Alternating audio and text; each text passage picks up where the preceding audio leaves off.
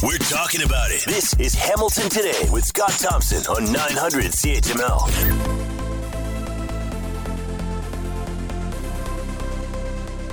Hey, it's Hamilton today. I'm Curtis Thompson, Scott's son. Will Weber is on the board. Will Erskine booking the guests. In the newsroom Dinah Weeks. Rest in peace, Queen Elizabeth, after a 70 year reign. By the time I'm her age, William's kid will be on the throne. Here's Scott Thompson. It may be William's kid's kid by that time. Who knows? Uh, good afternoon. It is 900 CHML. I'm Scott Thompson. The gang's all here, uh, and it is the funeral of the Queen today. Uh, obviously, very, very early this morning. Some of you uh, got up for it, uh, others didn't, and it's it. Boy, it just continues. The Canadian ceremony in Ottawa.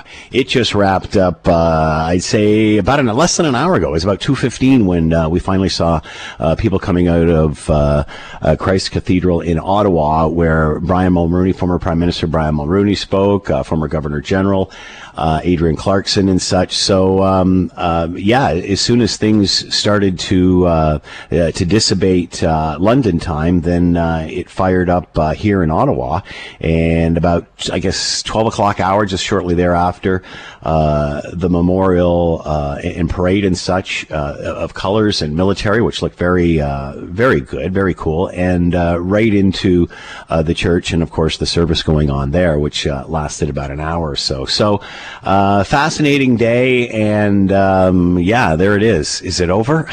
it's amazing uh, how long this has been and what a process. But it is history, and we have to realize that this is 70 years this uh, uh woman reigned, and my goodness, uh, uh, to think of that and, and to think of the, the point in history where we are right now is um, is fascinating, and it's something that we'll all look back on. Anyway uh, as I mentioned, uh, funeral services uh, very early this morning in London. We're going to play you uh, a couple of clips here, and then from uh, what was said here in Ottawa at uh, the Canadian Memorial. Here's the Dean of Windsor, David Conner. We have come together to commit into the hands of God the soul of his servant Queen Elizabeth. Here in St George's Chapel, where she so often worshipped, we are bound to call to mind someone whose uncomplicated yet profound Christian faith bore so much fruit. And the the ceremony itself, the funeral itself, lasted uh, less than an hour. Um, but obviously, everything the uh, pomp and pageantry, the tradition that goes on uh, before and after has, uh, you know, stretched this out to 10 days, kind of like, you know, what it is to take a flight out of uh, Toronto Airport. But anyway, I digress. Uh, you know, a fascinating day, a fascinating end to what has been 10 days of mourning. Here's Global's Ben O'Hara Byrne and his perspective. The cleanup crews are already hard at work. The miles of fencing are coming down, and the streets around Westminster Abbey and Buckingham Palace are slowly starting to reopen. After years of planning and just days to execute the Queen's state funeral, the arrival and departure of hundreds of world leaders, and the largest security operation in the city's history appears to have all gone as smoothly as could have been hoped. But as the public events draw to a close, though, a period of royal mourning continues for another week, a time for the Queen's family to grieve away from the spotlight. In London, I'm Ben O'Hara Byrne. And uh, former Prime Ministers Joe Clark and Brian Mulroney in attendance this afternoon in Ottawa at the ceremony here. Here's what Brian Mulroney had to say. The role of the monarchy, and in particular, the irreplaceable role played by Her Majesty Queen Elizabeth II for 70 years was absolutely indispensable in our country's hugely impressive achievements. And former Governor General Adrienne Clarkson. She held the course to the end, focused, dutiful, calm, the essence of equanimity, like her remarkable mother and her heroic father. Her life was guided by intention. So this is uh, finishing off a. Uh, I guess the service ended about two fifteen this afternoon, and the military parade and and such started at just afternoon, and then made its way uh, to uh, Christ Cathedral in Ottawa, where all of this uh, has taken place just previously, immediately following uh, the services and such in in London, England. And while all of this was going on just a couple of days ago in a uh, London hotel, here's what the Prime Minister was doing.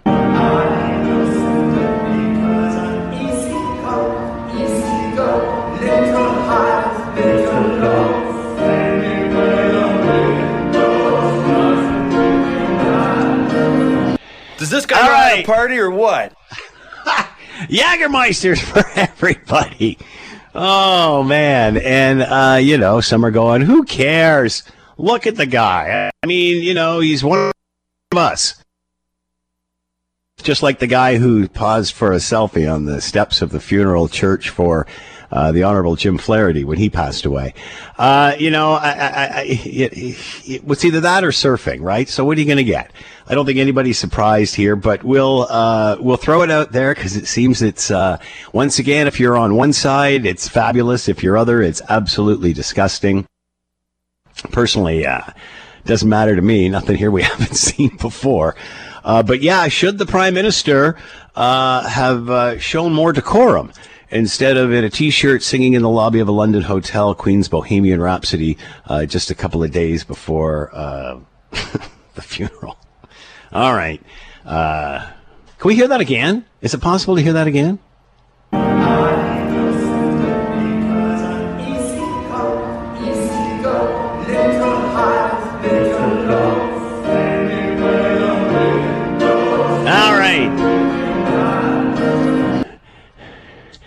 Let's leave it at that. And the, you know, send us a note. Scott Thompson, 900CHML.com. Sam's on the line. Sam, what are your thoughts? The prime minister in a hotel lobby. Uh, you know, I don't know what the big deal is. Is anybody really surprised? I guess uh, in a hotel lobby with a t-shirt on, singing Queen Bohemian Rhapsody. Appropriate, inappropriate for the time. Hey, Scott. Probably it was not his smartest move. Um, I think we should all be at a point now where we recognize that he is an embarrassment and he will continue to be an embarrassment. But really, was this such a big deal? Does this have to be part of a 24 hour news cycle? Does this, uh, are we not putting our energies into the wrong things? Well, we you could say we're just following the leader, but uh, you know, yeah. I mean, I guess if you want to separate yourself from it all, absolutely, they are certainly there are certainly bigger fish to fry. Sam, certainly agree with that. You're listening to the Hamilton Today podcast from 900 CHML. There was many much debate after the Queen passed away whether this should be a stat holiday or not. Uh, the Prime Minister immediately came out and gave uh, didn't make it a full stat holiday, but it certainly uh, federal employees and the government had it off. However, banks and big businesses and federally federally regulated uh, big business and such would still be working, which kind of pretty much sets the tone. And then it took a piecemeal approach across provinces. Those on the east, uh, the maritime provinces uh, chose to uh, shut her down, declare a holiday, and give the kids a day off school. In the middle, uh, not so much. And then out in BC, where they've been getting a bit of flack for it as well, uh, the schools uh, were in fact closed. Many saying, well, who's going to get up at 3 a.m. to watch the funeral? The kids certainly aren't. So, what is the position on this? Should there be some sort of plan so when this sort of stuff does happen? And I mean, you know, my goodness, uh, for someone like the Queen, this could pretty much have been drawn up about what 20 years ago. Uh, let's bring in Annie Kidder, Executive Director, People for Education. She is with us now. Annie, as always, thanks for your time. Hope you're well. I am. Thank you very much, Scott. I hope you are I'm, too. Yes, thanks so much. I'm sure you're being asked a bazillion times. Should kids have this off or not? What's the advantage to both? Pros, cons. I don't. I, I don't know. I mean, I, I'm not sure the holiday is the point. The sort of learning around what happened. So, um, I think it's um, well. Okay, I'll give an opinion. Uh, next week, uh, September 30th. It's a national day for truth and reconciliation, a very particular Canadian day. It is also a national holiday and not a provincial one. And I think that marking uh, a day like that and then and talking about it a lot before beforehand uh, might be as important. I'm not going to get into trouble with the you know some people think we should all be taking the day off for the Queen. Other people don't. Yeah. But I think that there are days that um, are worth marking, um, and that the September 30th one definitely would be one of those. Uh, situation in BC, they've decided to keep they decided to keep the kids out. Some were upset that thought, you know, well they they're not really going to be acknowledging it. Whereas, as we've watched today, I mean, it's the the, the coverage has been nonstop, continuous, uh, just even post funeral uh, coverage. Uh, is this something that? Um, you know, it, should it be up to the government of the day to say, you know, you should offer a moment of silence. You should at least teach what is going on. Well, I think that, and I do think that's the most important conversation, not whether or not it's a holiday. And I think that any yeah. historic event is an opportunity for teaching. So we have lots of them. Um, you know, people do die. That is that's a fact, also. Mm-hmm. Um, but if we look at the history of the monarchy in Canada, it's an incredibly important part of our history, of our constitution, which we finally repatriated. Um, it's also an incredibly important part and a damaging part of what was done through colonialism. So mm-hmm. there are many, many things to look at when we think about what the monarchy means, um, what the what the Commonwealth means, what it meant, you know, hundreds and hundreds and hundreds of years ago when England was a sort of international superpower, and the impact of that uh, of colonization on many, many countries, including Canada, including on the people who lived in Canada first. Um, so there are lots and lots of things that can be talked yeah. about, and they can be talked about from the very early grades all the way up, with you know lots of opportunity for sort of for complexity. It's our history. Um, uh, yes. Interesting. Uh, York Regional uh, District School Board announced uh, a couple of days after the passing of the Queen that they will not be participating. They discourage people from uh, playing any music or have any imagery uh, and all of this sort of thing, and due to the fact that it could trigger those who may have suffered some sort of loss or relation in relation or not relation uh, to it. Obviously, there was lots of public backlash, and they quickly reversed their st- uh, their stance. Today, uh, they tweeted today. Today, the York Regional District School Board will be participating in a moment of silence um, reflection at 1 p.m. Uh, to honor Her Majesty Queen Elizabeth and her legacy of sco- uh, service schools. Will be also engaging in activities that include learning about the contri- uh, contributions made by the Queen. Uh, sh- your, your your thoughts on what happened here and and the change of position. Well, and again, you know, I'm not, I'm not going to comment on what any board yeah. or even any province did, but I do think it's important, and it's an incredibly important part of of education uh, that we talk about current events that you know especially because we live in a world now where there's so much misinformation and so much mm. kind of polarizing all the stuff that you get in your social media feeds even when you're really little uh, that it's incredibly important that we talk about what's going on we can't assume everybody feels the same way um, we can't and we can't assume you know that everybody should uh, you know, or wants to honor the queen in the same way. But we can assume of our education systems uh, that we have these conversations and that we learn about this and that we that we understand uh, the impact of history and and the ongoing impact um, of things like like the monarch- monarchy. So I think it's a you know it's one of those things. It's a it is a learning opportunity, um, and it should definitely be used as that. And I think that uh, you know in Canada, it's it's yeah, it's an incredibly important part of our history. Not all completely a good part of our history mm, either, no, but no. you know our history is a mixed bag. Well said. Annie Kidder with us, Executive Director, People for Education on the day and how we teach it moving forward. Annie, as always, thanks so much for your time. Be well. Thank you. You too.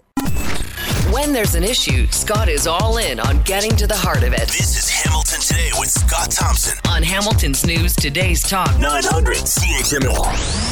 All right, let's move on. Uh, you might remember uh, way back when, when this uh, before the ten days of mourning actually all started, we we talked to uh, Saad Salman, Royal Commentary founder and editor of the Royal Watcher, and if I'm correct, he he was actually in London visiting the day that the announcement went up that the Queen had actually passed away. So now that things have come full circle here, uh, I want to bring Saad back in and get his uh, his take. Saad Salman with his Royal commentator, founder, editor of the Royal Watcher. Saad, thank you so much for the time. I hope you're doing well. Hi, thank you for having me on today.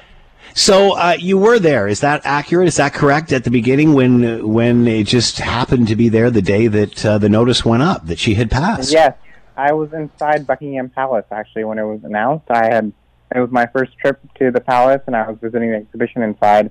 When, by this major coincidence, since I've been covering the royal family for years, uh, it was announced that the Queen had passed away. What an incredible story to be there. And I remember talking to you then and, and you explaining and, and just giving us the, uh, the feeling of what it was like in London. I know you were there for a while. You didn't stay for the funeral, but were there for, for quite a few days. Talk about uh, the tone of the week and, and what your thoughts are now that this has done full circle. I think the past 10 days have been such a kind of moving and emotional, not just for the royal family, but for lots of people around the world. I think the major thing is that the Queen um, died in Balmoral Castle in Scotland, and then there was such an outpouring of grief when her body was transported across Scotland down to Edinburgh for the first lying in state at St Giles Cathedral, and people lined the six-hour route from the Balmoral to Edinburgh. There was lined with people. Then in Edinburgh, there was a huge crowd, and then when she arrived in London, there were unprecedented numbers of people that have come out to her lying in state. People have been lining up for 24, 25 hours even, just to be able to pay their final respects to the Queen. And so I think the outpouring of grief has been so unexpected and unprecedented that it was difficult to um, kind of predict that when she passed away. What about crowd reaction? Because sometimes it was quite jovial. People were chatting with people as they were lining up for hours. Uh, you know, professional soccer player David Beckham lined up for 12 hours and such. And, and, and then we saw at times when, uh, for example, a procession went by, dead silence. You could hear a pin drop. Other times there were cheering. Uh, how do you explain the different uh, responses from uh, the public over the course of the week? Um, I think uh, there was a general kind of sense of sadness, but at the same time, people were there to kind of celebrate and honor the Queen's legacy, her long life, and her years as the sovereign. I was in the crowd on one of the days when the coffin was transported from Buckingham Palace to Westminster Hall, and I stood in the crowd for a couple of hours. And I think the sense of community that you build, just being in that experience, you interact with the people around you, and I made lots of kind of long-standing friendships with people that I had never met before, and we were able to come together. We had some laughter, some tears, and I think it was a really good bonding experience for not just the people in the UK, but kind of around the world who were covering this or in following the events of the Queen's death. Uh, you know, we heard uh, over the course of the week and such reports saying um, UKers don't mind lining up. They don't mind standing in the queue. Explain that. What does that mean? Yeah, you know, maybe compared to us who are maybe uh, less patient.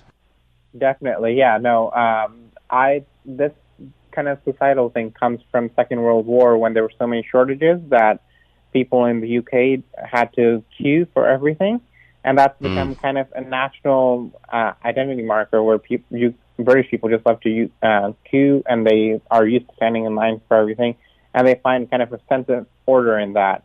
We've seen kind of celebrities like Dave Beckham who got lots of kind of admiration, and he was celebrating the media for standing in line for all those hours. At the same time, people who have used special favors to skip the queue, they have gone less favorable attention, and they are being canceled on social media. So I think it's a very much societal thing where I, at, at the same time as a Canadian, did not really understand that aspect because I lined up for a few hours. I saw the Queen, I saw the coffin, I saw the royal family, and I thought that was kind of more than enough for me, and I didn't really see the need in lining up for all the towers, but I think for many people they felt that that was the only way they could pay their respects.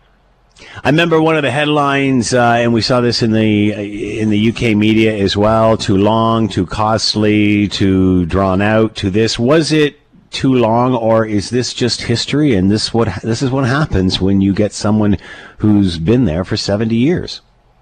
I think that uh, the Queen's funeral has been planned in this kind of format since the 1960s. So the world has changed, but the funeral itself, the way it was carried out was to ensure that maximum number of people could have an interaction with the Queen and the funeral and the processions and the lines in state. it really allowed for people to come together in a sense. It was drowned out in the sense of, I feel, in the media coverage where it was the topic of every news story 24 hours a day, which we are not necessarily used to for kind of 10 days in a row. But at the same time, there were things happening that kind of paid tribute to her life and legacy. Uh, and we will likely not see a funeral of this scale again. Uh, obviously, when anything like this happens, although certainly not the passing of a queen of Queen Elizabeth, whether a wedding or someone passes or such, there's always chatter about the relevance of the monarchy. Should we have it? Should we not have it? Uh, the prime minister has spoke out and said, "Look, this is this is an incredibly difficult process to uh, undo, and I think uh, you, know basically Canadians have other other priorities right now." Do you think this, uh, uh, because of what has happened, has uh, put Canadians in a question to, or even those around the world, to question whether this is worth it, or have has the opposite happened? Is, has this drawn us together and made us more supportive of this? I think, um, kind of in a sense, um, there's both kind of sides to this. In one sense, it has really drawn people together. And we live in a very divisive world with politics, and the Queen was one of those figures that was just a constant, and she was neutral, and um, she united people in a sense that politicians don't. So people do see some positives in retaining this sort of system of a monarchy where you have a head of state like that. At the same time, um, I think the Prime Minister of New Zealand, Jacinda Ardern, said that it's a gradual process especially if other countries uh, kind of distancing themselves from having a British or a foreign head of state uh, of countries that they do not reside in. So mm-hmm. it is definitely going to be a process that there's no immediate kind of need for it, or it's not kind of the most pressing, pressing issue of the day.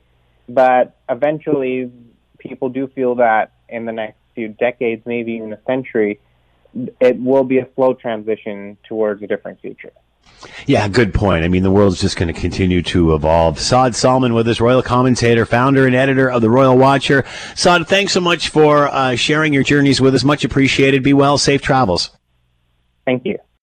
I know that what Canadians expect me to focus on is economy, cost of living, inflation challenges, the housing crisis, the need to step up in the fight against climate change and create good jobs into the future, continue work on reconciliation with Indigenous peoples. These are the things that Canadians have uh, told me are their priorities. These are the things I will continue to focus on. And uh, kudos to the Prime Minister for coming out quite early in this discussion and kind of putting an end to it uh, right away. because, uh, you know, before, uh, well, it has been a 10 day ceremony, but uh, long before it all ended, the debate started about whether the monarchy is, is uh, as um, you know a part of our lives now as it once was? Is it something we should move on from? Um, should we cut it down? Should we reduce? Da da da da da. And and most of the people who are having this discussion, we've talked about this earlier, don't really know what's involved in doing that, and it requires uh, the majority of provinces, territories, the Senate, uh, House of Commons all to agree, and, and we can't agree on fixing health care. So you can see how sticky that might be. So for the Prime Minister to come out and say, you know, do you want to open up the Constitution or, or try to fix the everyday issues of uh, of Canadians. I think he's he's chosen to do the latter. Uh, I, I, don't think this. I think this is something that, that, continues. I think the discussion continues. I think that's something that we will continue to have as Canada evolves, and I'm sure long after my life is over. So, uh, but at this point in time, it just uh, it, it, just doesn't seem to be the issue that. Uh, although some Canadians, well, uh, in a recent poll, a lot of Canadians said, "Yeah, let's get rid of this." But again, I'm I'm not sure they're aware of what has to be done in order to make that happen. And it's not quite as easy as some of the Caribbean countries that we've seen. Uh, on all of this, let's bring in Henry Jacek, professor of political science, McMaster University. He's with us now. Henry, thanks for the time. I hope you're well. I'm well, Scott. Thank you. Good idea for the prime minister to kind of get out in front of this and, and, and try not to use it as a distraction and we move forward with what is a uh, concern of Canadians. I think probably a good idea. And then you know, if he's really, you know, not, uh, you know, representing what a lot of people in Canada want about this issue, that he, he, you know, that he'll listen for it to see if if we get a uh, reaction to it.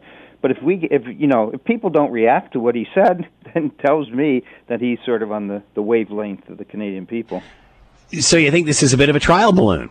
It, may be. I mean, it. Uh, he may basically, you know, real, you know, have a firm view about about the issue, but it's also a way for him to, by talking about it and early on, he he often tests to see whether you know what, what kind of reaction he gets. So, I mean, politicians often do that. You know, it, that that's very common to do because they, you know, I think the smart politicians realize why should I be working on things that people really don't care about. Uh, and, you know, I think another thing we're realizing as we delve more into this issue is that it's not necessarily a black and white, a night and day, uh, this or that issue. I mean, it's very, very complex. So this will probably be something, as it has done in the past, evolve over time as we move forward. It, it's quite possible. I mean, first of all, people have to understand what the, I mean, what the head of the state is. Uh, we have, you know, uh, uh, you know, the Queen is the head of the state, and of course she appoints a governor gen. Well, she appoints on the recommendation of the Prime Minister a governor general, and that person is the head of the state. And the person who's the head of the state has a number of responsibilities, and uh, you know, we're always. I, I can't see how our government would ever operate without a head of a state, and so we have to say, okay, uh, you want to get rid of the monarchy, but. Who, you know what's what's the what's the other alternative and do you think that that'll work and i i'm not so sure that people want to engage in that sort of discussion but i may be wrong uh, do you think that uh, this depends on who is the king? In other words, because somebody, and it may have been you that uh, had suggested that there may be those that aren't as happy with King Charles as they were Queen Elizabeth, but are more than happy to wait for Prince William to make his way through. Yeah, I, I think I think it does matter uh, about who is the who's the monarch. Uh, maybe even more so, the quality of the people who are appointed into the you know governor general and lieutenant governor positions. Uh, those are also very important, you know, considerations. Uh, I mean, if we were getting a, a whole series of governor generals and and you know and uh, lieutenant governors for the for the provinces and they were not good people. Then then I could feel then I could see people saying okay we've got to try a different system. But you know I don't I generally I don't think people are going to complain about the type of uh, in in general. Occasionally you know some are not as good as others but I think people are not going to generally say, "Oh God, our governor generals have been horrible, or our lieutenant governors have been horrible, so we sh- we need something else." I I just I don't I don't see that people are upset about that.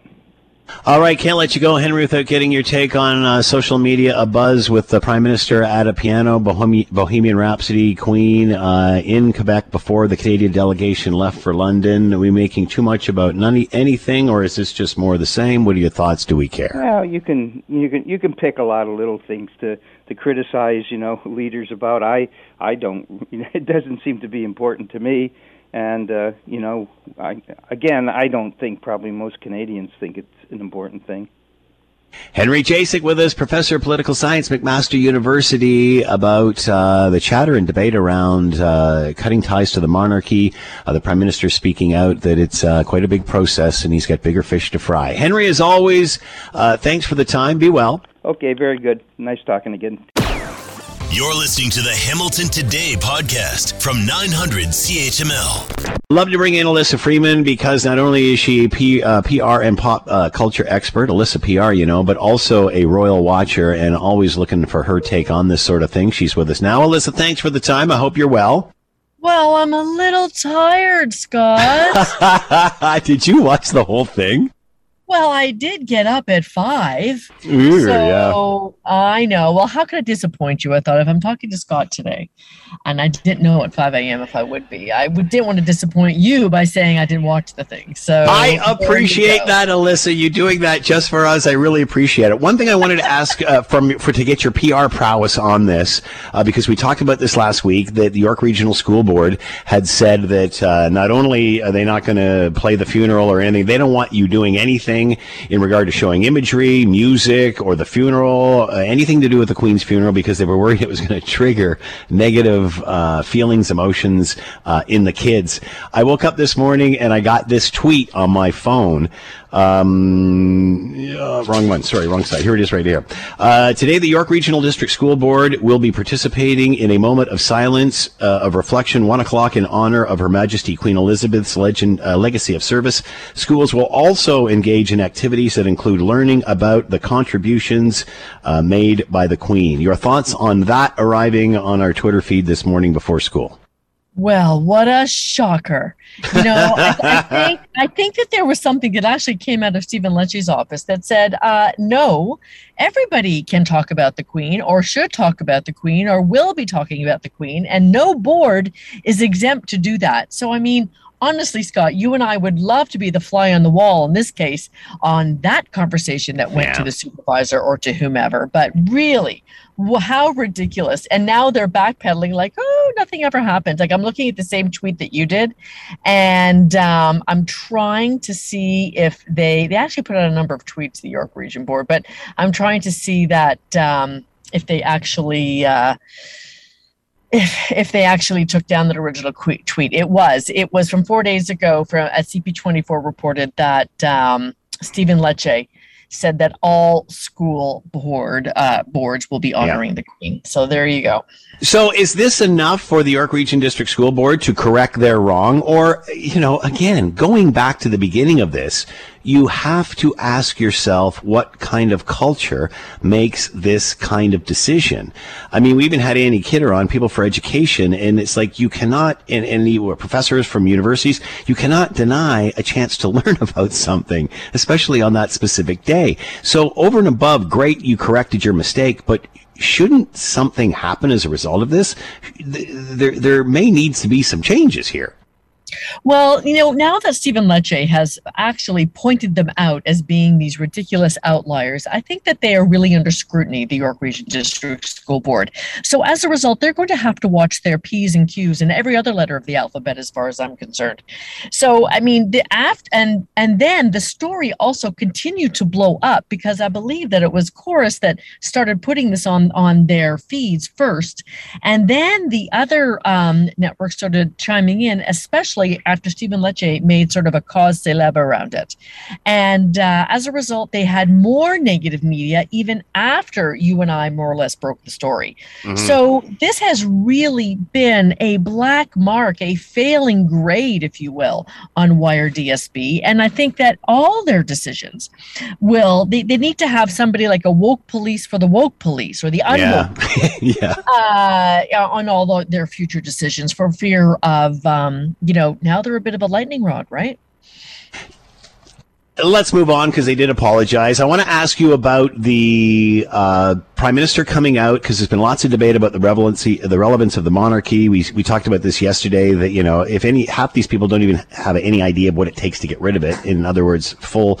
Uh, uh, everybody has to agree from the provinces, territories, um, Senate, and the House of Commons, and we can't get anything done with healthcare. So this ain't going to happen. The prime minister did speak up and say, "We're this is not a priority for us." And and if you're really going to do this, it takes an incredible amount of energy and it's messy because you're reopening the Constitution.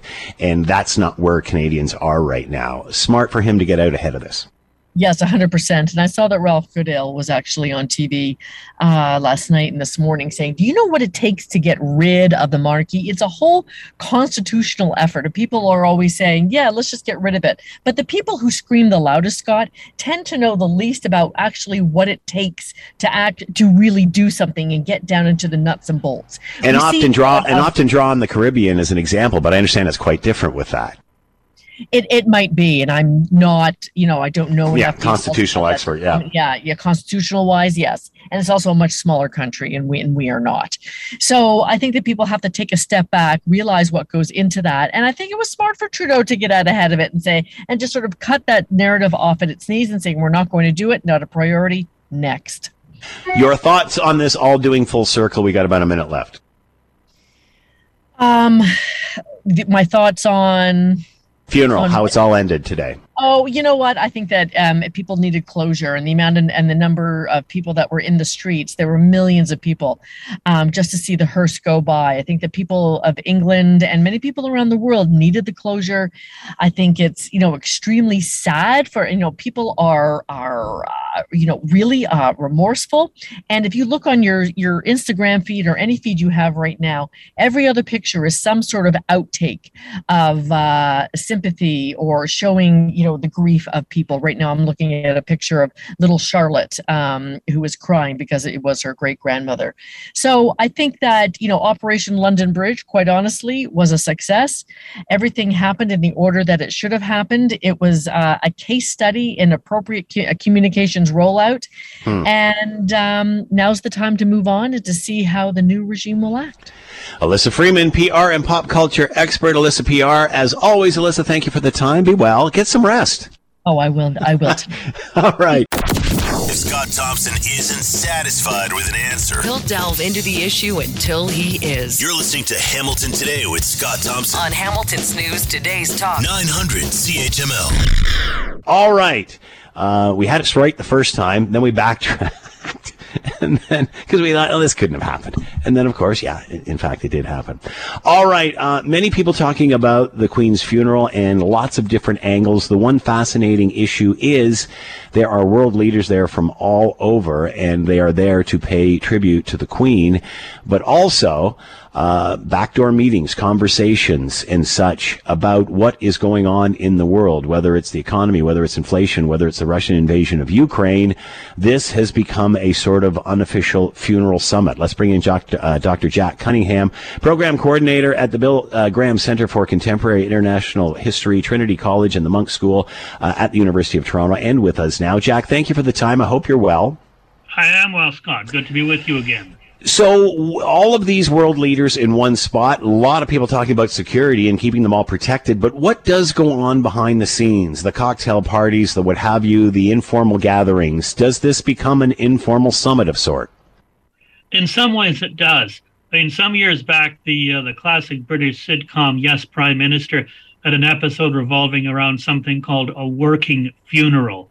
This is sort of a working funeral and uh, a lot of what happens will be what what uh, what happens at the event will take place in the bilateral meetings that the various leaders will have with uh, with one another, the so-called policides, and there are at least uh, two things that are uh, are likely to be discussed. One is the fact that the situation in Ukraine seems to be entering a new phase. Ukraine has regained a lot of territory. It's put Russia, at least temporarily, on the defensive and the question go, goes out uh, where do we go from here?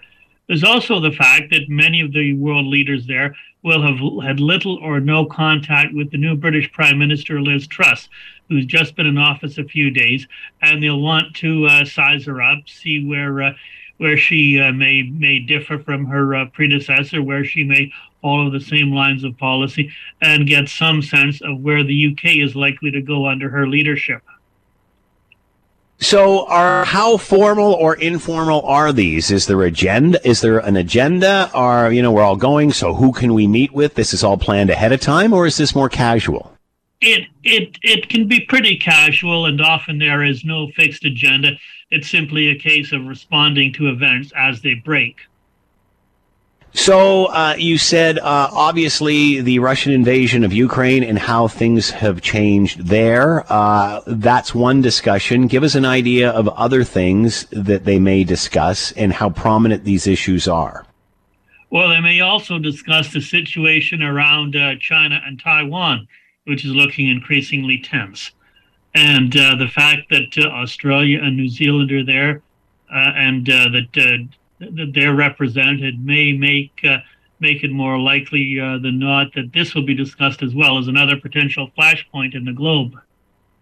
So, with this changing of the guard after 70 years on the reign, and, and we all we all know that this is about democracy as well, but there is some silent uh, influence there. With this changing of the guard, how does this change things in the world moving over uh, moving forward? How does this change the tone moving forward?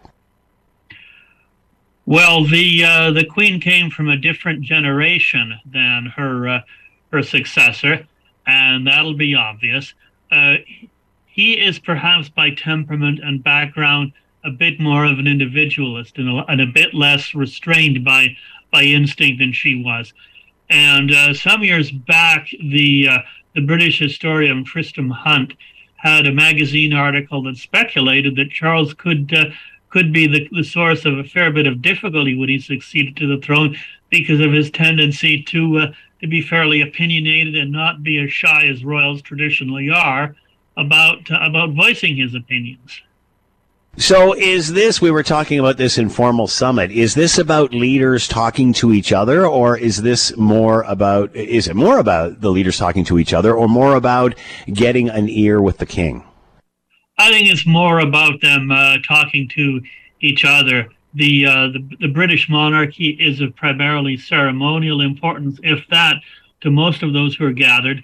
Uh, they're gathered there in tribute to an individual even those uh, those those countries that are part of the Commonwealth and have the king as sovereign are not uh, are not uh, are not having a a direct policy making role by by the king. So there will be relative there's relatively little scope, I suspect, for policy heavy discussions on that front.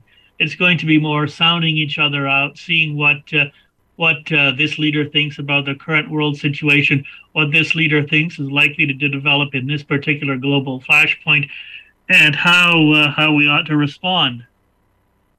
How will China or Russia react, and Russia react to this, and the world attention this has received, and the fact that all these letter, leaders are together and perhaps chatting informally? How, how does China and Russia react? Uh, probably with some degree of suspicion, some degree of skepticism. They are un- neither is likely to welcome the idea that uh, that all of their potential rivals are are gathering in the same city. Are we likely to see any change in the world or the world order as a result of this? Like I said, the tone changing. Uh, the tone changes, but again, the uh, the monarchy is a ceremonial institution. Yeah. Its uh, its effect on the policy of even even Great Britain is likely to be pretty pretty modest. Although the uh, the king does constitutionally have the uh, the right to uh, to be to to consult, to warn, and to advise the the prime minister. I, I I suspect Charles will not be shy about doing that. Uh, but uh, that is uh, that is a matter for uh, for him and Prime Minister Truss to try to negotiate. I suspect for others it will be of relatively marginal significance. Dr. Jack Cunningham with us, program coordinator, Bill Graham Center for Contemporary International History in Trinity, uh, Trinity College and the Munk School, as well, uh, or sorry, all part of University of Toronto, talking about the informal meetings that go on when the leadership gathers at a funeral such as this. Jack, thank you for the time. Be well. You too, Scott. Take care. You're listening to the Hamilton Today podcast from 900 CHML. All right, let's bring in Eric Kam, professor economics, uh, Toronto Metropolitan University, and talk about the monarchy and the costs and should we have it off as a result. Eric, how are you? I hope you're doing well. I'm doing well, and my heart has settled down since you told me the Queen had passed away on Friday.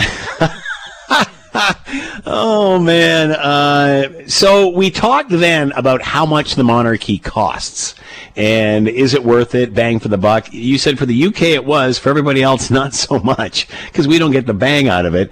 Um, but let me ask you another question: the discussion to give people the day off for a holiday. Uh, there's been lots of uh, both for and against this right the way across the country. The East Coast made it a uh, full stat. In the middle, not so much. Uh, in BC, I believe they let the kids out. Then they're getting held for that because the funeral's in the middle of the night and they could be talking about it in school. What does it cost us to give us the day off? Every time we talk about a new holiday, and believe me, there's not enough of them for me, but how, how much does it cost to get a family day or a Queen Elizabeth day or an Eric Kam day? Now, no one has ever proposed the last one. That's that's for sure. But you know, the answer can be the answer can be close to a billion dollars in a day if you attack the economy from the wrong angle. I mean, people can complain about Doug Ford and say he's made some mistakes, and every politician's made mistakes. But I think Doug Ford and the conservative government did exactly the right thing. I think that when you think of the battering and the whooping that our economy has gone through since the onset of the pandemic, what is the use of shutting it down one more day? When you think of the lost wages and the lost production, the lost efficiency, the loss of everything, it starts to add up into the eights and nines digits of dollars. And there's really no sense to do it. As you said, on one side of the country, it's the middle of the night. The other side of the country, it's the middle of the day. But if you truly believe that people, kids especially, are going to sit home and watch TV and mourn the loss of the monarch, well, that's fine. But I mean, think of the cost of this if it does creep up into the hundreds of millions of dollars. And I heard today somebody ridiculously say, well, uh, they actually mentioned me and they said, I go on the Roy Green show and say that, that there was too much money printed and spent during the pandemic. Well, wouldn't this be a good way to slow it down? That's an idiotic argument. That's like saying if somebody is on medication uh, or drug addicted, do we just cut them off cold turkey? And all my cousins who are real doctors will tell you that you can't do that. People have to be weaned off things. And so the Bank of Canada is trying to find the appropriate level of spending and cutting it out for one day and dropping it down to practically zero. Dumb idea. And I'm proud of the government for saying no way. Who does it cost when we have these holidays? Because we hear about small business and such. Who does end up picking up the tab?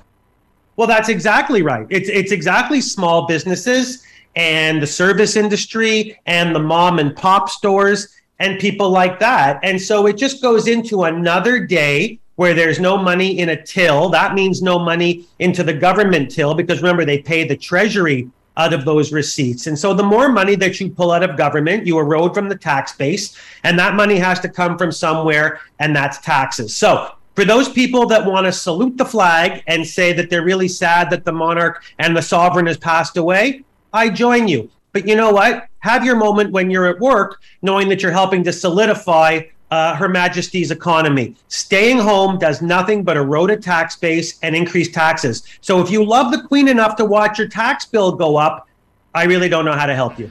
So uh, we we know that the monarchy is largely symbolic. Uh, we also know that coming through world events, whether it's a global pandemic, it does change things. Does this change? Uh, well, let's use the pandemic again as an example. You know, when the first when we, we were first heard that we were getting out, everybody thought it was going to be the Roaring Twenties, and then it was various variations, and and now instead of everybody spending, everybody's pulling back because of inflation and stuff. Does the changing of a monarchy influence the economy of the UK in any way? Um, well, it will change the economy of the UK. Uh, but it's not just the changing of the monarchy, it's all the positive externalities that go along with it. In that they were estimating between 750,000 and a million people jamming the streets of London. Well, those people have to eat and drink, drink especially, and stay in hotels and do all of the things that people do when they're celebrating the life of somebody. And thanks to the money multiplier effects that we're not getting in places like Canada, um, they're going to see a real boom in their expenditures, and we don't have it. So, really, that's a long winded way of getting around your question because I don't have a specific answer, but I know that there's nothing to be gained, Scott, by shutting down an economy for a full day. There's just all you're doing is asking for people's taxes to go up in the long run. Uh, obviously, uh, we live in a very divisive world, and now I'm getting away from economics, Eric. But we live in a very dis- uh, divisive world. Uh, during the height of the pandemic, we're banging pots and pans at the beginning and loving everyone. Then we are hating everyone. Does the changing of the monarchy change an attitude, and therefore change our habits? Does it, it, it will this do anything as far as, I guess, uniting us? I think you've got half of that correct. I think that that from from Victoria to Nova Scotia, I think losing the monarch, losing the sovereign, does bring the country together in a way that, frankly, only hockey does otherwise. I mean, hmm. you put a you put a good Canada, Team Canada on the ice, and it's the same sort of thing. It's a big collective hug. But does it change behavior? Does it change consumption? Does it change investment? I would absolutely be shocked. But on a behavioral level, it's nice to see the country pulling in the same direction. You and I know we've been around long enough, it happens rarely. Eric Kam with us, Professor Economics, Toronto Metropolitan University on the economics of the Queen. Eric, as always, thanks for the time. Be well. Stay healthy, my friend. All right, uh, the uh, the funeral for the Queen has come and gone. Things are slowly getting back to normal uh, in the United Kingdom today in Ottawa. Also, a uh, a uh, memorial along with the military parade uh, getting underway just after, I guess, around noon, and then heading to Cathedral Church in Christ Cathedral in Ottawa, where about an hour service was held, and then dispersed from there. To talk more about all of this and the day and the ten days it has been, let's uh, Uh, bring in Michael Taube, columnist for Troy Media and Loonie Politics, contributor to the National Post and Washington Times, and was a speechwriter for former Prime Minister Stephen Harper with us now. Michael, thank you for the time. I hope you're well. I am, Scott. Hope you are too. Uh, thank you so much. Your thoughts on how this all ended up after 10 days? Uh, a lot of leaders, uh, a lot of pomp and circumstance. Many are even talking about, and you might be able to speak to this too, Michael, this sort of uh, sidebar conversations, the informal gatherings as all of these leaders end up in one place, almost like an informal funeral summit of sort. Yeah, in certain ways it is. Well, when you have 500 different world leaders and dignitaries sitting in one spot, it means that you obviously don't have to create private separate meetings. Some of these discussions can actually be held quietly as they're walking the grounds, leaving the whole, you know, leaving the cathedrals, etc. There are ways to get eh, to pass little conversations in here and there. It's not quite the same as having a bilateral or obviously a, a private meeting of 20 to 30 minutes, but yes, I mean, there are certain things that you can do in a situation like that because it's so unusual to have so many world leaders at one event at one time. And the event itself, I mean, obviously it's been said multiple times over, and there's nothing that I can certainly add to it that's more brilliant than what's been said before, except for the fact that it was just a fascinating 10 days. It was a, it was a magnificent celebration of life, you know, of, of a woman who uh, Queen Elizabeth II, who spent more than 70 years on the throne. You know, a true champion of public service, honor, and dignity. You know, she saw enormous moments of history pass her by, and she was involved in many important moments of history as well. You know, images of her, and you could you could spend the rest of this conversation just talking about that. From you know, images that we remember during World War II the bombing of Britain, where her she and the royal family, then at that time King George VI, her father was still leading, where they came out and spoke to the British people, gave them comfort, provided them with comfort, which was an extremely important moment, obviously in British history. Not you know not taking away from anything that Sir Winston Churchill and others did at that time as well, but it was an incredible moment that many people remember where the royal family basically dealt specifically with the common person, which at that time was extremely unusual. But again, you know, Elizabeth, uh, throughout her entire reign, always tried to, in many ways, get past certain hurdles and do certain things. She obviously believed in protocol. She believed in honor. She believed in tradition, but she was always willing to meet with different people. And from all that we know and all that's been gathered about her, she was a fascinating person overall. You know, she didn't go to university or college, but was extremely well educated behind the scenes from proper academics, the Archbishop of Canterbury, and others. She apparently was a very bright woman and was very engaged in conversations. This nonsense you used to hear decades ago that she, like other members of the royal family, were disengaged from things. She was actually quite engaged and asked questions, wanted to learn things, wanted to understand things, and spoke directly to world leaders from my old friend boss Stephen Harper to others and asked, you know, and had pertinent, comfortable, interesting, and intellectual conversations with them that they well remember. And she was just an important and incredible figurehead for the country. You know, she was really, truly the model of the royal family to a point that when all the transgressions and controversies of other members of the royal family were happening around her, she and her husband, the late Prince Philip, were able to withstand a lot of it by basically stating that they were the last true powerful lineage of a royal family that and you know has obviously survived for centuries. And even though she becoming queen was an accident of history much like her father king george VI was had um, king edward VIII not abdicated in 1936 mm. none of this would have actually happened. Look what we got by this accident of history occurring an important, powerful, memorable, and well respected woman sitting on the British throne for more than 70 years. Interesting point. Uh, so lots of chatter. We've only got a few seconds left here. Lots of chatter about uh, debating the monarchy, its relevance, all that sort of thing, especially with Canada and the other Commonwealth countries. Prime Minister spoke out and said, "You know what? We're not having this discussion. We got bigger fish to fry." And frankly, in order to get this done, it's a mammoth undertaking requiring yeah. uh, unanimous consent of so many people. In other words, good luck with that. Your, your, thoughts on him getting that out in front and, and getting ahead of that story? It's not often I say it, but he's absolutely right. Justin Trudeau made the right decision, the right call, and the right statement at that point. It's not because Justin Trudeau is this great vision of a monarchist. He's not, but he recognizes one that it's an impossible task, and secondly, to be perfectly honest, it's a task he may not want to be involved in. There, you know, whether you're a liberal, a conservative, or otherwise, you don't have to be a monarchist. As I said before to you, Scott, I'm not a monarchist myself. I just believe in the, the history, tradition, the lineage that we have to the British Empire and wish to preserve it. A lot of Canadian leaders and a lot of Canadian figures have either reached that conclusion, come to reach that conclusion, or in certain cases are far beyond that, where they really truly believe that a constitutional monarchy would be the best thing for Canada, which is a different debate in itself. But no, I think Justin Trudeau very briefly did the right thing he put the debate to an end.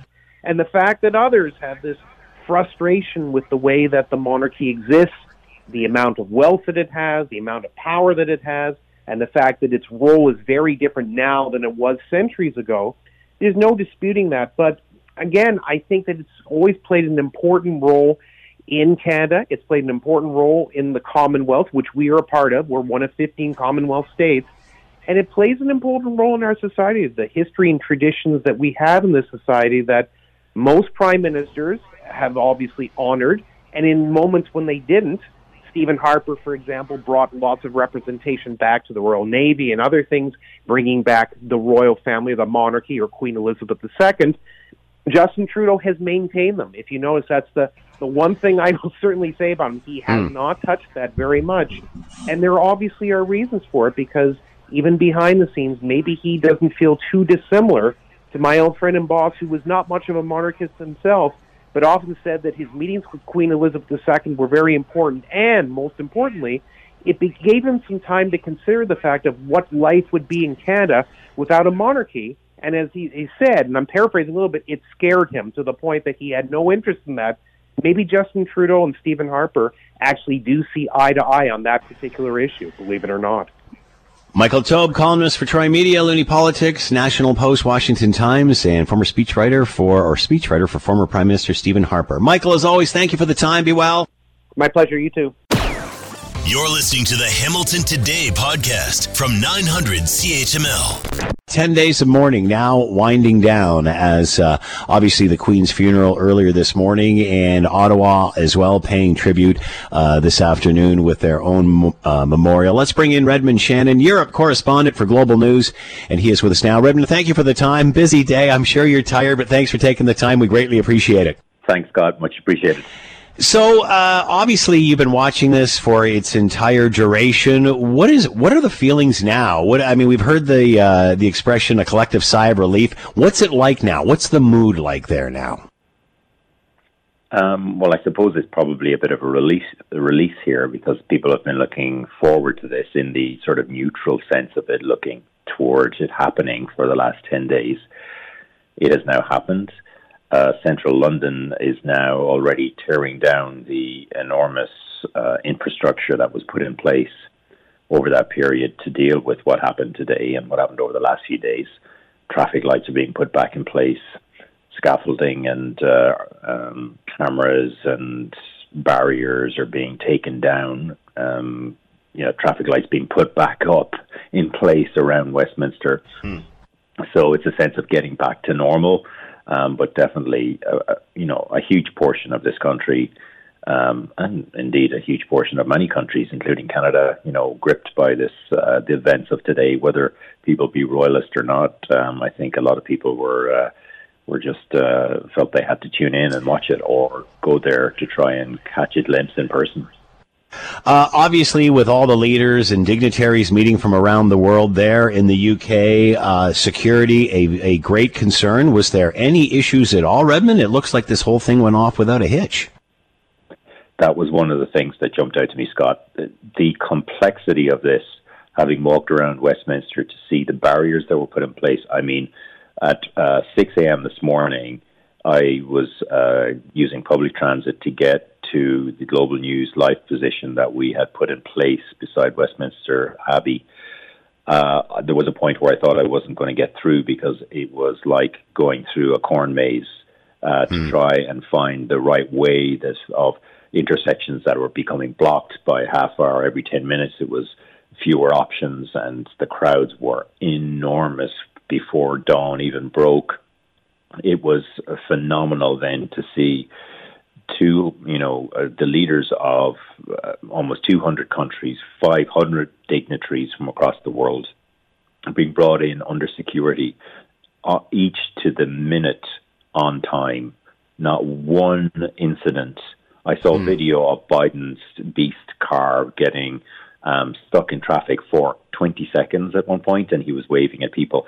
That is it. That's all I saw. The planning that has gone into this over years, over decades, has been phenomenal, and it went off without a hitch. It was absolutely, for me, the most impressive part of this. Um, just uh, from a from uh, you know standing back and, and looking at what what's happened over the last ten days so many different angles to this story, Redmond, and we were talking earlier about uh, obviously with all of those dignitaries and leaders from all over the world coming in, it's a chance for them to get together, to get some informal time, perhaps not necessarily on inge- on agendas, but there, there's chatter going on.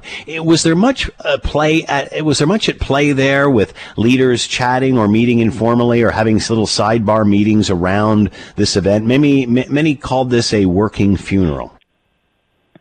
I think so. I mean, it's it's one of these opportunities. Like, think about our own families. We we often bemoan the fact that the mm. only time we get to see our cousins and our distant relatives are when, unfortunately, someone dies or maybe someone gets married. Yeah. And this is no different for world leaders. This is a chance outside of a G20 or a major summit like that or a G7 for leaders to to meet, and they're going to take advantage of that. And there were various. Uh, summits held, you can see that uh, Prime Minister Justin Trudeau hosted um, Ukrainian um, uh, politicians in Canada House here in London. He went to see the new Prime Minister Liz Truss at 10 Downing Street. Um, discussing the ongoing negotiations over the over the uh, UK Canada Free Trade Agreement after Brexit, and the same is true of uh, countless combinations of leaders. So absolutely, there will be progress made on some issues, but um, we don't know what that progress is as yet. But maybe in, in weeks to come or months to come, we might find out that a crucial meeting was held over these days.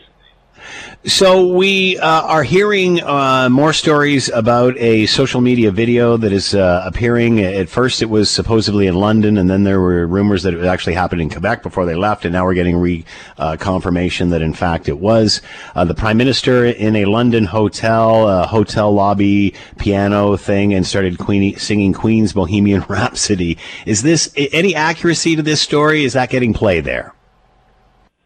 Well, um, I did do some. I, ch- I saw it this morning, um, and uh, like a lot of people did, and I was intrigued because uh, the it was being retweeted by someone who perhaps shall we who and getting lots of retweets from from an account that well, let's shall we say isn't a fan of Trudeau. So always be skeptical about that. But yeah, everything checks out. Gregory Charles is there on piano. Gregory Charles is uh, is part of the delegation. Uh, the piano bar from every angle in that video is the piano bar of the Corinthia Hotel in London. So it almost certainly is from this trip. Um, and there seems to be little doubt at this point that it is. As to exactly when it happened, we're not sure. But um, uh, it's getting a little bit of pickup here in the UK too. British tabloid, the Daily Mail, never the classiest of outlets, but uh, it uh, went went to town on Trudeau for being disrespectful toward the Queen um, for singing that um, in the lead up to the funeral. But uh, it's probably not getting a huge amount of attention because I think people are more consumed with the broader aspect of the funeral itself. Uh, did anybody of any uh, do we know who saw this other than the person who in the few in the hotel that's that uh, filmed it? No, from from the cursory glance I gave to things this morning, uh, it was unclear who filmed this and who exactly saw it. So uh, I don't know that at this point, and I'm sure there are people digging into that as we speak, and it will come out perhaps in tomorrow's newspapers or overnight. Who knows? so what? So, what do you think is Redmond? What do you think the mood's going to be like for the next week? Does this because there's been lots of debates here about the uh, you know uh, the relevancy of the of the monarchy and such. What do you does this change the attitude, the tone of the UK moving forward? We're obviously living in a divisive society. Does this unite people? It has done definitely for the last ten days. Um, I, I found even on the street, Scott. One thing there have been a lot of crushes uh, in of of, of humanity around the central central London, and you often find when that happens, you know, and there are people trying to get here, there, and everywhere, and try to get a glimpse of our royals and VIPs, that people get angry and frustrated. People were so pleasant; everybody was in such a good mood. The the famous queue, the lineup that went along the river, people were so pleasant about it. It was so orderly. I think there was a coming together, but that is going to go away, and when the dust settles and Charles becomes king and people get comfortable with him being king, perhaps uh, who knows what that means for the royalty. We know that Jamaica is probably at the forefront as the next potential Commonwealth realm that wants to leave. New Zealand's Prime Minister told the BBC this weekend that she sees New Zealand's future outside, perhaps of the uh, of being part of uh, the Commonwealth realm as well. So um, whether Charles can quote unquote rescue that, well, we'll we'll find out in the coming years, I suppose. Redmond Shannon with us, Europe correspondent for Global News. Make sure you're watching Global for more on all of this tonight. Redmond, thanks so much for the time. Greatly appreciated. Get some rest. Thanks very much, Scott. Have a good day. Bye. Lots of uh, angles of the Queen's funeral story today and the 10, uh, 10 days of uh, memorialization, but also uh, a very important uh, uh, angle of this story is the Indigenous community and what happens moving forward with this discussion. Here's an interesting, I want to play this interesting clip with Mercedes Stephenson of Global News at the West Block with the Governor General on the, mar- on the monarchy and truth and reconciliation moving forward there are very few people alive today who remember a time before the Queen. She is the only Queen that most of us have ever known, um, and we don't remember what happens when she dies. I know you're going to London for her funeral. Can you tell us a little bit about what the role of the Governor General is at the funeral and, and what you're going to be doing in London? I'll be um, participating in some events. Um, there will be a session with uh, King Charles III with the Governors General of the Commonwealth. And uh, also, there will be other events where we can um, perhaps uh, get together and just uh, talk about the legacy that Her Majesty has left behind for us to to, to learn from, uh, continue, our, continue our learning from her own experience.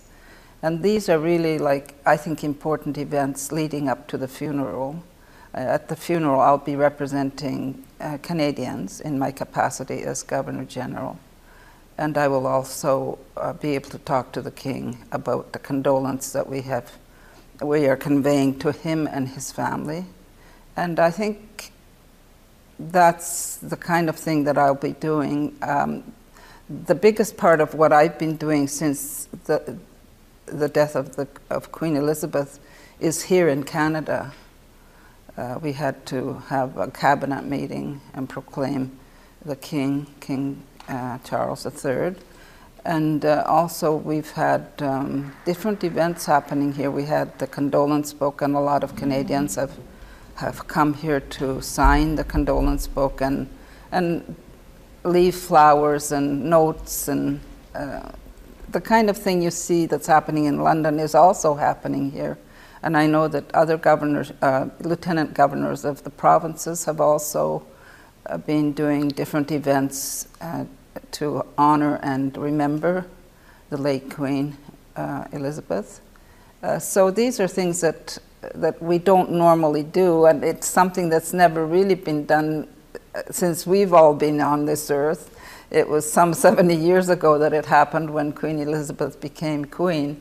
Uh, so it's a new experience for all of us, and, and to carry the, the responsibility of making sure that things are going smoothly in terms of the of the evolution of who you know that the king is taking over the role of of the of the late queen, and these are things that we really have to talk about within our own organizations, and I think. Um, we've done okay. I think we've done quite well in terms of making sure things are going smoothly. You recently spent time with King Charles. What is he like? I think, I mean, I think he's very different from his mother, but I think, as he said, he's going to carry on the legacy and the commitment that his mother has, has made throughout her life. Uh, the, you know, the commitment to service and to represent uh, people in a way that is, that is bringing uh, different cultures and, and people together. I think this is something that he is committed to. And when, I was, when he was here, um, we had a lot of opportunity to talk about Indigenous issues.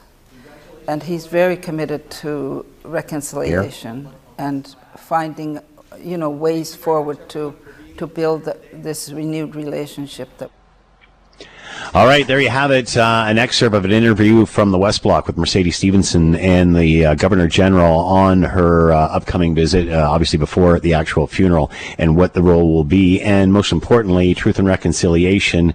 Uh, is that a priority for King Charles and the Governor General hoping, and from all intents and purposes, hopefully the uh, the, the tradition that the Queen has brought to this and the emphasis of change and moving forward and evolving will also uh, be on the agenda for the King as well.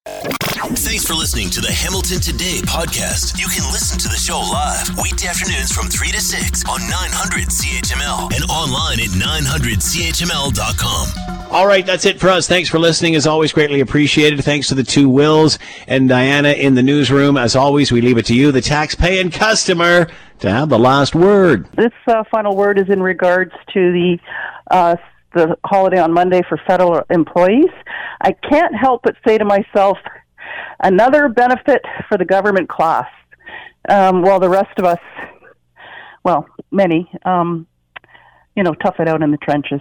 And may the great Queen Elizabeth rest in peace.